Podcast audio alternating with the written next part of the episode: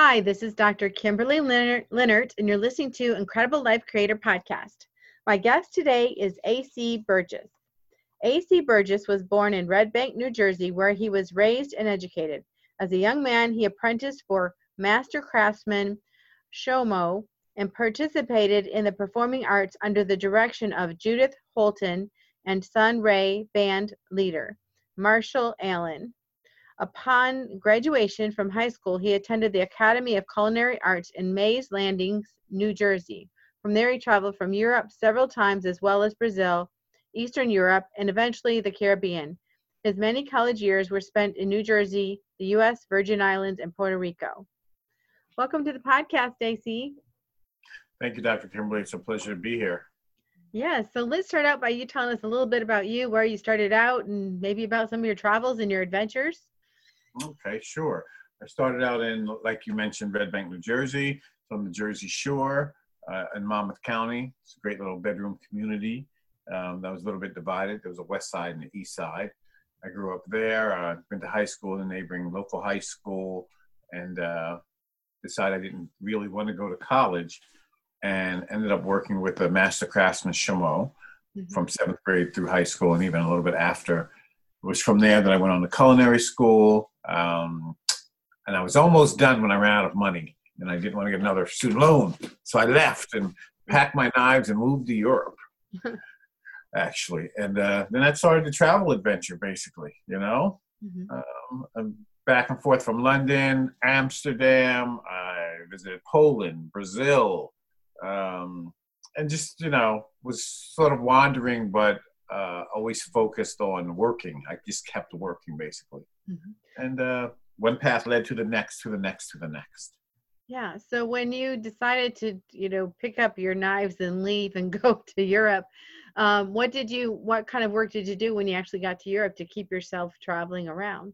I uh, I worked as a chef. I was a uh, troubleshooter for a company that had restaurants in uh, Chelsea and Notting Hill Gate and Old Brompton Road. So I really fell into a situation where a guy needed someone who can go to three different restaurants and fit in with the crew real quick and jump in the kitchen.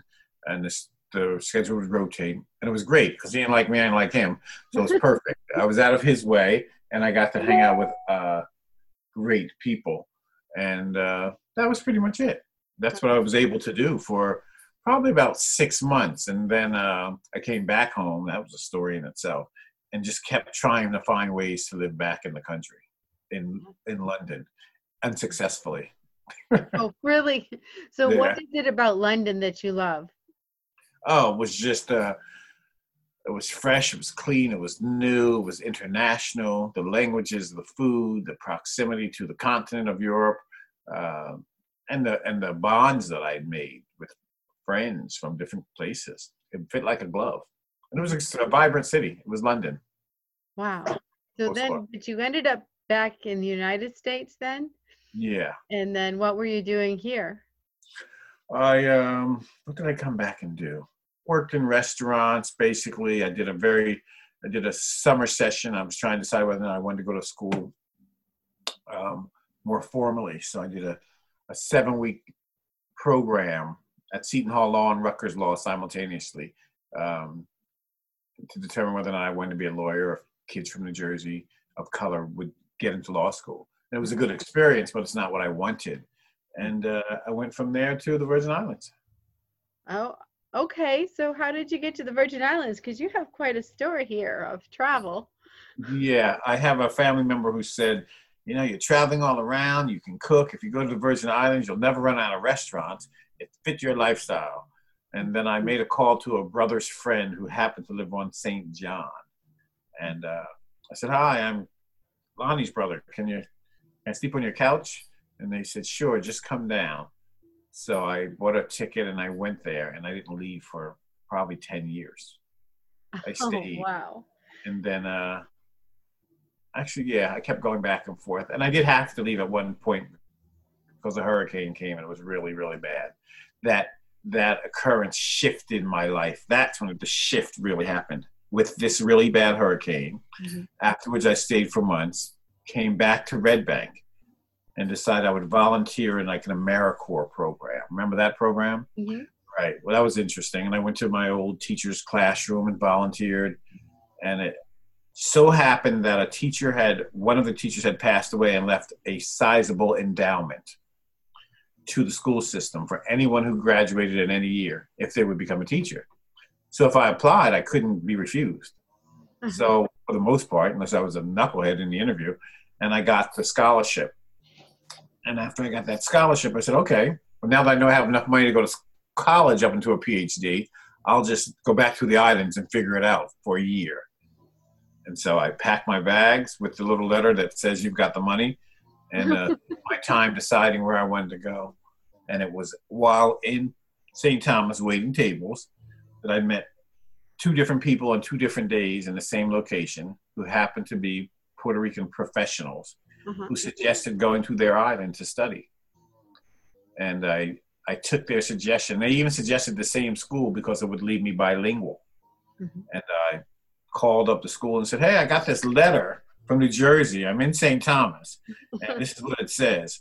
And the person on the phone said, Well, if you get here in the next 48 hours, we'll take you and we won't charge you an application fee. Wow. so I called the next day just to be sure. Maybe I'd get someone different on the phone. Uh-huh. Right. And I didn't. This one was the director of the education department. And uh, I got on the plane and I went with my letter. It's a 19 minute flight from St. Thomas. I flew to the southeast, southwest coast of Puerto Rico, very, very country in a town called San German. And I, uh, I just showed up. I had my letter and I settled in and went to school there for four years and did what I needed to do. And ended up staying an additional two years in Puerto Rico teaching. So it was great. What What were you teaching? I taught. Uh, it's really funny. I taught um, elementary education English at a school called American School that was actually a private school in the city of Bayamon, which was outside of San Juan. Mm-hmm. Wow. So tell me what you liked about that. Uh, the, the students and the, my principal. My principal was brilliant mm-hmm. and hip and strong and stern. It was a family owned school. The funny part about it was the I only heard about the school because I was a counselor in, in college and a group of kids I counseled. One little girl said, One day maybe you'll work for my mother. She owns a school. Oh. I mean, uh, I said, I guess between August of uh, the year 911 occurred and September, I need to make a decision about staying or leaving the Virgin Islands. My mother had just passed, and I was like, okay, do I go back to New Jersey, even though she's not there, or do I take this offer to teach in Puerto Rico? They made me an offer. Mm-hmm. Um, and a friend of mine said, go, go to Puerto Rico. So I just went and I stayed, and it was a just a great experience. I only left because I, I wasn't Puerto Rican. I mean, I already lived on an island for 14 years, and I wanted I got homesick for the Virgin Islands, basically. Uh-huh. But the whole Caribbean student population, they're very smart. It was huge. The school was big to me. You know, was my first teaching job. You know, it's really hard. Teaching's hard, and your first year is rough. And uh, this woman made me a teacher, the principal without a doubt. That and I love. It. And to this day, those students are not so much intact as they are still accessible, and I'm still in touch with them. They were in the fifth grade then. Many of them have graduated law school now. That is amazing that you it is amazing that long. Mm, I even have one kid that's about to join Aubrey Artworks. Another kid that was, I was her first teacher. She was homeschooled. She's an incredible lawyer in Puerto Rico. I'm in touch still with these people. Isn't that amazing? That is really amazing. It's uh, really almost unheard of that people stay in touch that long. They found me on Facebook, and a little kid said, You told me that one day we would stay in touch, and so I've come to find you. And then he got me in touch with the rest of the students. Isn't oh, that amazing? Wow. That is so amazing. And that speaks a lot to your character and how you connected with those kids. I guess. I guess. They were pretty unbelievable. Yeah. They were like, yeah, they were these little people who were poets and and and artists, and they grew up to do amazing things. Mm-hmm. You know. So. Wow, that is wonderful. So, um, so then you taught there, but then when I met you, you were doing Aubrey Artworks, which yes. had nothing to do with teaching. So, how did you get into that? it started with those kids. I uh, was given an assignment to to make work their work interesting, and it was flat and boring. Quite honestly, I was an English teacher. The books, the stories were stale. All of it was stale. The curriculum, in my opinion, just wasn't as creative as they were. But my principal gave me the uh, she gave me the leeway to get creative. So I had to bring the stories alive. So I would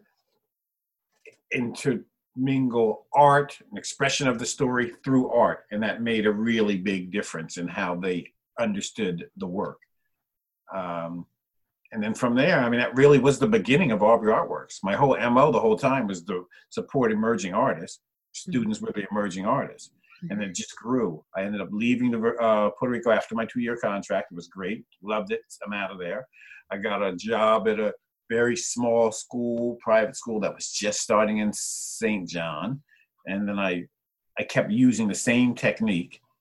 Um, and I had a small amount of kids. I had like 19 kids in fifth and sixth combined. So you could be creative with the curriculum, and that really was a catalyst for uh, for learning.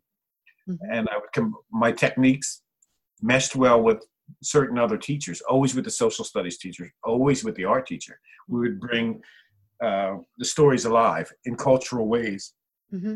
and then involve the community on a very large scale. I mean, large scale. Like we were studying the Egyptians, we would have a builder come in and recreate pyramid type things with the kids. And then we'd bottle and merchandise different food for the purpose of uh, a class trip where I would take them back to Puerto Rico, where I studied, across the island. I took 19 kids across Puerto Rico for a week. That was crazy.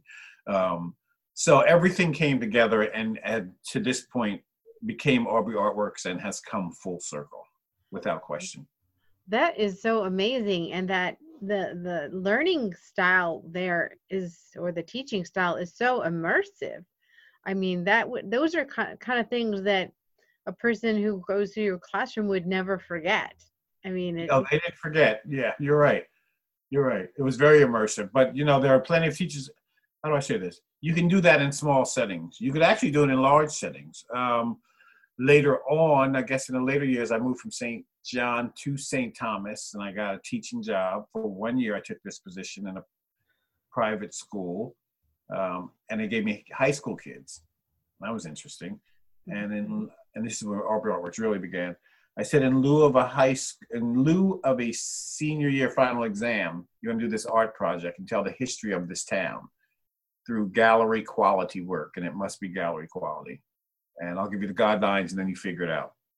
And if you if, I, if we have any issues that I can't handle or you can't handle, we pull it and I give you the test like every other kid.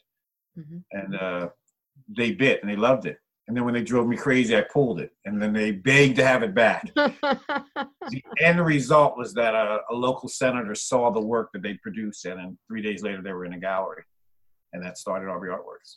That is amazing. So every, every um, student in your classroom actually graduated having a piece of artwork that was gallery quality they could put it in a gallery that well the, the the whole impetus was really not even about that. The idea was that there was a group of junior level students whose um, whose potential was high but their their grades didn't reflect that. And then i taught advanced placement english and honors english. Mm-hmm. so i could blend the two grades and use art and culture as the common ground.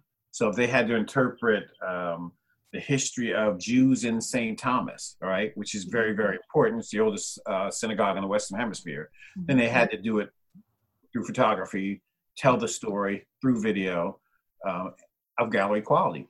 And they could do it. You, they can do anything. And they did it. And they did it. And Camille Pissarro was from St. Thomas. And mm-hmm.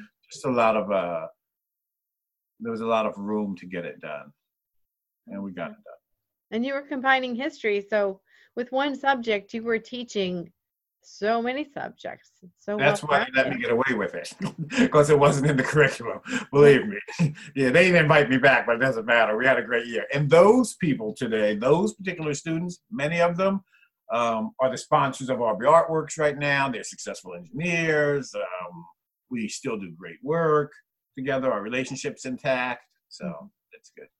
That's wonderful. So uh, with everything happening and a lot of people are staying home, some some students are going back to school, some students are deciding to stay home. Um, and I think the whole educational system right now is being just like it's almost like you're throwing something up and waiting to see how it's going to land because things are changing so much in the in our educational system. What are your thoughts on that? Um, what do you think? What direction do you think would be the most beneficial at this point as far as education um, here in the United States? I think it's a great time to close the technology divide, I, and that's that's the issue. Um, for me, it isn't an issue of balancing economics and education. I wouldn't send my kid back in the classroom right now. I don't have a kid, but that wouldn't happen. Okay, and what's going, what's necessary is that the playing field be level in terms of technology, no matter what side of the tracks you live on. That's the issue at hand. Kids just don't have the, the, the technology. They just don't. And their home life isn't quite the same. Um, and then there's the issue of the amount of students that go to school that depend on a school lunch for a meal versus the other side of the haves. Okay, so the disparity is, is gross, it's great, and I don't have the answer. I really don't. I mean, I would like to see um, kids have the technology they need and enough food on the table. And I live in an inner city right now. I'm living in Baltimore, Maryland, so I see it. It's live and in color here. It's unbelievable. But nobody knows what to do. I just read in a newspaper where the governor of the state of Mississippi um, is advocating that kids go back to school in certain areas that aren't necessarily the hot spots, but they're all hot spots. So I don't know. I don't really know. I haven't taught in three. I haven't taught in a minute actually, a couple months. Um, I wouldn't know what to do. I don't know what to say to that one other than I'd like to see how I say the economic gap close. I think that cable companies hold the key to this, sitting down at the table with boards of education. Okay, they're making so much money and are quite frankly so greedy that what pittance they throw out they actually think is generous, but they won't stop making money. Make technology accessible. Let's tackle this one at a time, and there's just a myriad of issues. Mm-hmm. Yeah. That's all I got on that one. You're right, and I think that's a common uh, answer when I ask anyone that because no one really knows what to do, and we're just kind of feeling our way through this. Yeah, we are. So yeah, yeah, because um, my sister's a teacher in Michigan, and uh, most of her kids are at-risk kids, and during this time when they weren't going in the classroom, when she was trying to connect with her kids the kids didn't respond to her the parents didn't respond to her they're not going online they're not logging in they're not doing their work. Uh, she even went to the extent of actually getting um, little gifts and food and things like that for all of them and and having uh, someone deliver it to every home of every student to let them know hey i'm thinking about you you know she they, they got her cell number call me connect with me whatever but the, you know because of their home life and because it's you know they weren't they're not being told hey you got to do well because you want to go to college or you want to do well they're not getting that and they don't yeah. have a parent that's actually supporting them so it's it is like a you know even with the teachers doing the best they can there's going to be a loss here in education if if like you said if we don't do something yeah, the the gap is um, the gap is huge. There are definitely losses. I mean, it's been rough. I think I stopped teaching in March. That's when the program I was in an after school program. That was very important after school program actually, and the kids were all there every day. It was part of their academic life actually, and uh, it just stopped abruptly. It stopped before you could say goodbye to the kids. Like it was, don't come back to work because of COVID you know? And i i just wonder like what's going on? I have no idea either. No idea. Some kids i'm sure are showing up for those online classes and i imagine there's a large amount that are not showing up you know? So we'll see what happens. I'm anxious to get back to my kids mm-hmm. without a doubt to do my part. Yeah. so, which is you know the best i can do is my part and be present and be there for them and that's you know that's how that's what i would be doing anyway Right. And that's all we can all do is just our part in, you know, trying to help. So, but um, you're doing other things to kind of bring the community together, and you're doing that with the Aubrey Artworks. So, do you want to talk about that and how you're you're doing that? Aubrey Artworks was uh, how do I say? What do we do? We I'm a community curator, if I have to have a title, and um, I seek to bring people together that might not normally be in the same room, let alone showing in the same space, and. Uh, just something that I, I thought to do. I was very strategic. I spotted a series of luxury living spaces in Baltimore, and it was great buildings, and they were all owned by the same company. It's like, how do I get in there? And I had a friend who left the hotel I was working at to go open one of these luxury living spaces owned by a different company. Mm-hmm. And I told my concept, and he said, All right, I'll let you launch here. And he did, and it was very successful. And then that set the I had it videotaped actually. I have all my shows recorded. I had it professionally done by another friend and a student, or actually a young man who's not a student. Um, so now I have collateral to take to the the concierge of one of these luxury living spaces and say, hey, I've got these people from here. Let me come into your tenants and appeal to them. You can treat it as, a, as an amenity. Okay. Our level is high. It costs money in terms of uh, them buying things, but my service is free. So why don't we do it? With that, you have to let me invite members of the public to come in to your private luxury space, and you invite your tenants and residents. And it worked. So the two would come together. And they would just come together for the purpose of what? Enjoying a cocktail while looking at great art and buying art. And they didn't know that the artist among them would be a kid from the uh, west or south side of Baltimore and a woman from Peru, mm-hmm. or um, let's see who else. I have I have all kind of people in this thing. A guy from Argentina, or a girl from Belarus.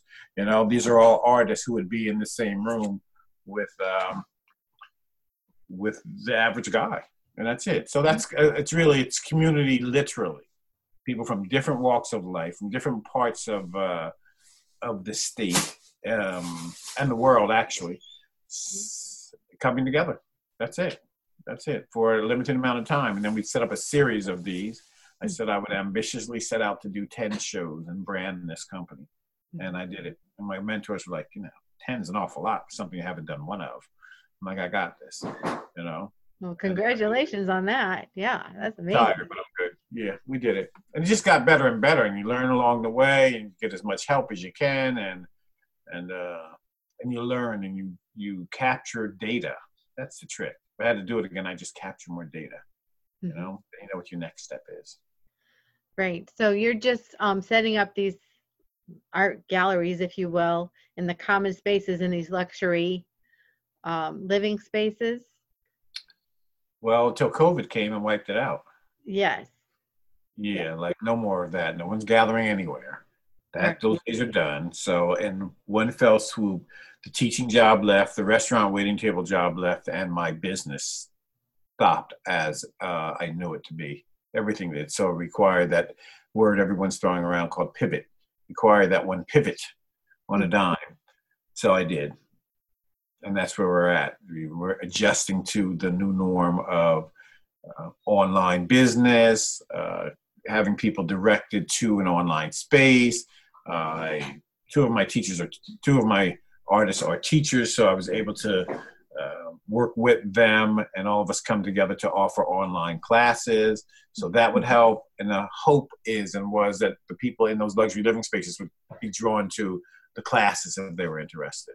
And so we tried that for about a month or so, and it got a little bit of momentum. It's good. Then we took a break, and then we just restarted again and added a cooking class for kids and teens to that. Oh, nice. So it's part of it. And then an online gallery at Instagram, and then a website that that features merchandise and an expanded gallery.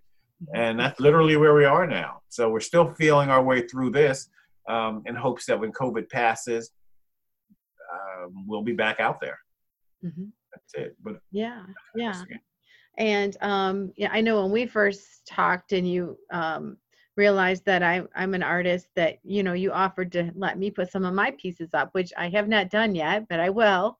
Yes, um, I like your colors. I like the way your colors blend. I like the way you, I look at how people see light. Uh-huh. You know, among other things. I'm not a trained artist in that sense, but I um, I got a good feel for what I'm doing. I'm always eager to to help people get out there. And your stuff's already on at mar- in market, so mm-hmm. yeah. Not? But if other people actually wanted to, uh, if they're artists and they actually wanted to um, put their out, art out on Aubrey Artworks, how would they do that? They should just go to aubreyartworks.com, look through the pages, and there's a section that says join us. And you give me a call, and we set up an appointment, and we discuss what you do, and we look at the quality of your work, and uh, we make decisions. And, and that's pretty much it. We talk about what is that you want to do, and I tell you what, what direction I'm going in, mm-hmm. and, uh, and see if there's a, a connection. And at the very least, there might be someone on the site that you can connect with. Mm-hmm. So it's certainly not a waste of time. Mm-hmm. You know, so it's everything to gain, nothing to lose in that sense. And then someone who actually was um, looking for art to purchase, would they also go to Aubrey Artworks? Is that where you have the uh, art displayed, or is it all on Instagram? Where would they find the art? Uh, there's a Aubrey Artworks gal- online gallery on Instagram where there has a rotating gallery art for purchase, and of course on the website at aubreyartworks.com where we are literally just playing, picking in the numbers and the, the mediums offered. There's probably 25 artists there, so there's a lot to choose from. Mm-hmm. We're setting up whether or not they're prints or photographs, or maybe you need portrait services. All that's there, as well as a merchandise section that's growing every week that includes a recently published coloring book. Mm-hmm. And the mm-hmm. coloring book is from original paintings of Aubrey Artworks artists. And so that can be ordered, which is great. Comes with coloring pencils, the work's original. Um, it's part of a recurring revenue stream to support the artist as well. Mm-hmm. Once it profit, once it reaches profit point, and uh, there's pottery for sale. So there's a lot to look for and to find at aubreyartworks.com. Uh, yes, and I have looked at it, and there is a lot to be found, and it's very interesting and some really fun pieces, some very uh, well. I like the colors, so There's a lot of color there. Mm-hmm. The hottest thing on this on the site now, and that's the newest, would be the pottery, the coloring book, and classes.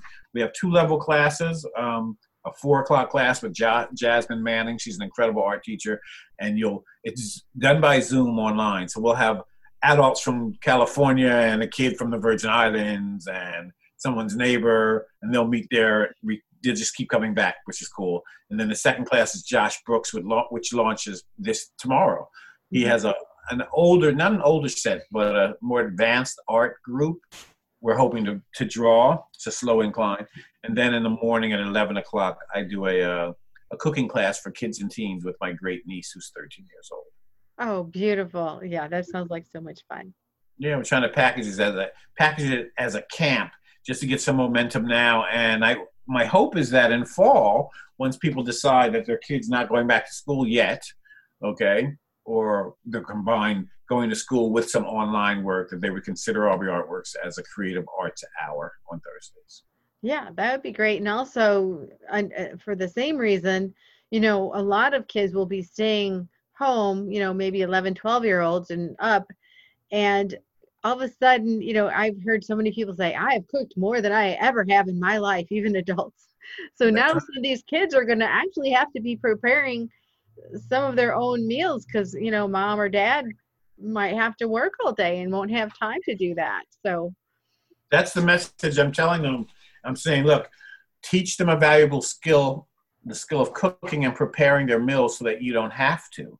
Mm-hmm. That's the message. I'm not sure if they're getting it yet, but they'll get it. They'll get it in about four weeks. Right. okay, because that's yeah, coming any minute now. As a matter of fact, I'll still be there for them. Uh-huh. Um, join late if you need to. Start them early. There's really not very little hot foods. You have to worry about them burning their hand off. Mm-hmm. Um, and it's a preparation of an organic beverage, a nice snack or lunch, mm-hmm. and uh, a dessert. Uh-huh. And that's it. It's just yeah. fun with a bunch of banter between me and a 13 year old uh, kid, uh, Sydney, who's pretty amazing. Mm-hmm. And uh, the idea is that you, if you can't, it's interactive. You don't have the ingredients and you can't cook then, then jot it down.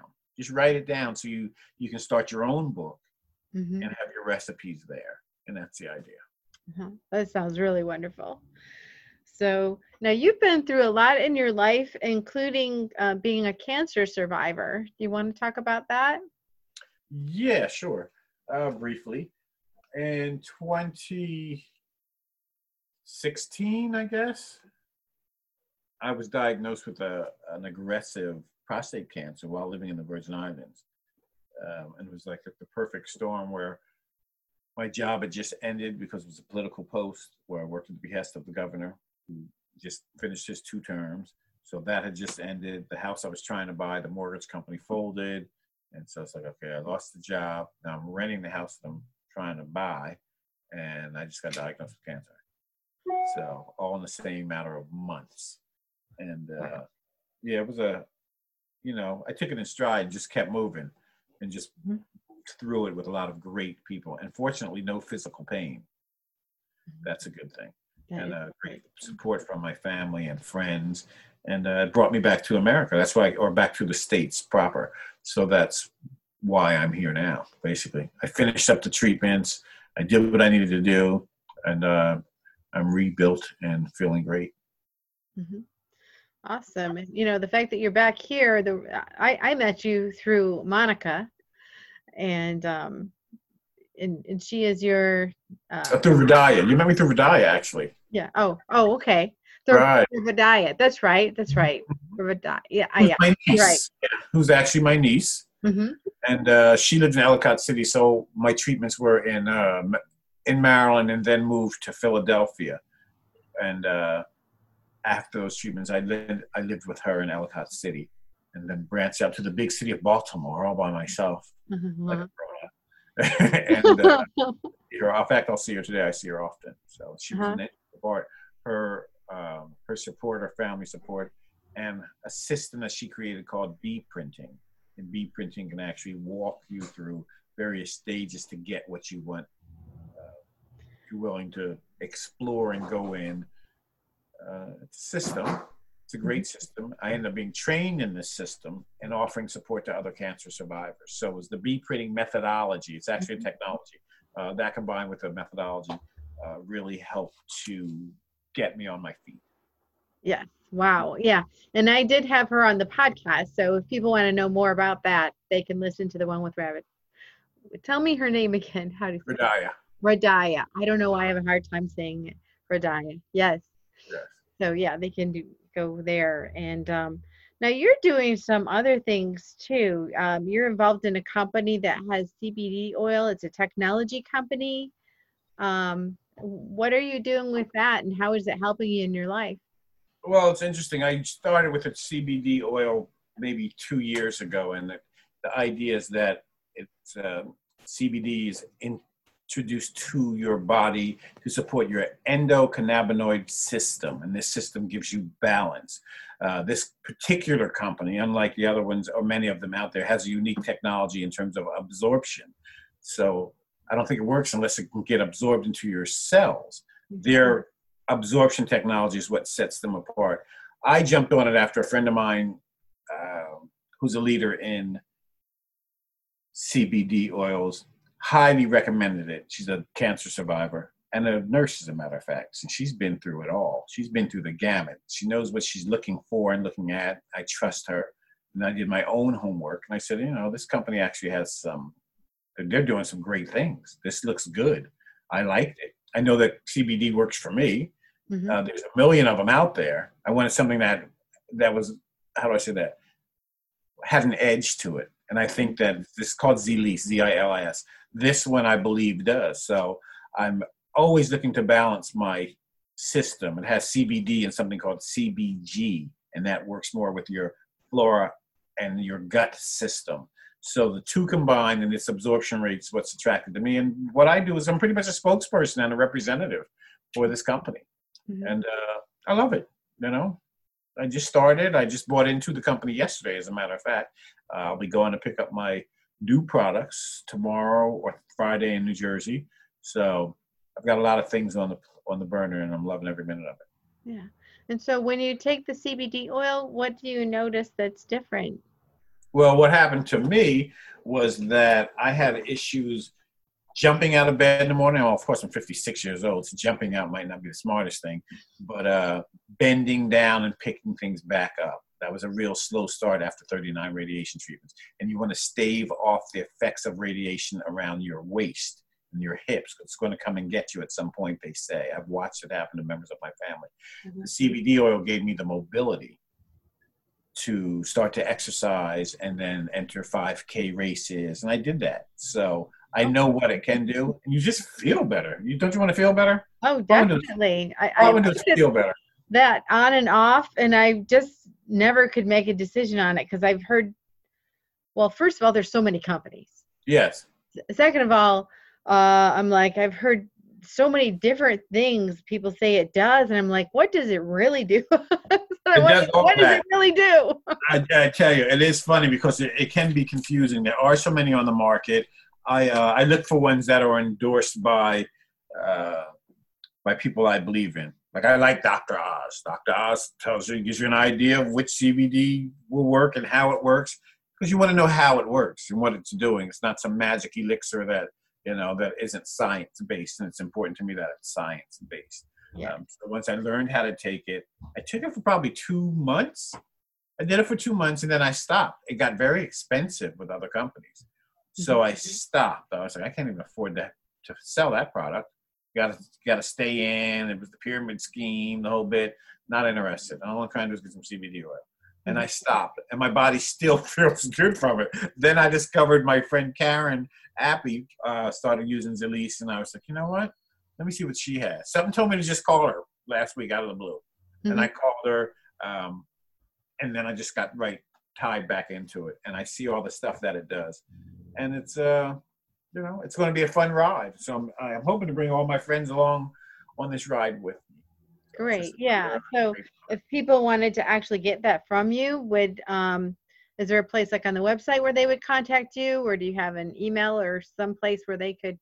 I'd like them to just give me a call. They can call me directly at 443 589 4425. 443 589 4425. Or go online and go to Zilis, www.zilis, and then you can go slash AC Burgess, and I'll come up somewhere. Okay. okay. I'm Great. easy to so that's, they can find Very you. Googleable, if that's a word. And I'd be more than glad to turn them onto it. All right. So, what for you gives you the most happiness and fulfillment in your life at this point? At this point, bringing products to market, sitting still, meditating, exercising, knowing I'm getting on a plane seven days to go back to the Virgin Islands for a minute.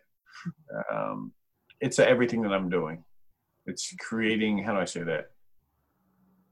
Having the discipline to develop the acumen I need to take care of myself. Mm-hmm. Isn't that enough? That's plenty. Yes. Yeah. So, well, thank you so much for being on the podcast today and for sharing all your adventures and wonderful things. And, you know, if anybody wants to uh, buy art, be, you know, send in art, learn to cook, get some CBD oil. This is the man here. That's the deal. That's the deal. So, you know, my niece calls me the people's uncle. So, right, I'm not ready for office. Isn't that funny? So, yeah, it was a pleasure being here. I'm glad that you invited me. This felt really good. Uh, no one ever asked me questions like this, so it's nice to share. And I appreciate the work that you do. Yeah. So, I have one last question before we get off today. What is your best advice on living an incredible, amazing life? Oh, my best advice on living an incredible, amazing life. Tell yourself that that's what you want to do. I would say start there. Sit still for a moment and listen. Listen to the silence and the messages that come through. And surround yourself with people that are there to help lift you up and do the same with gratitude. It's really that simple.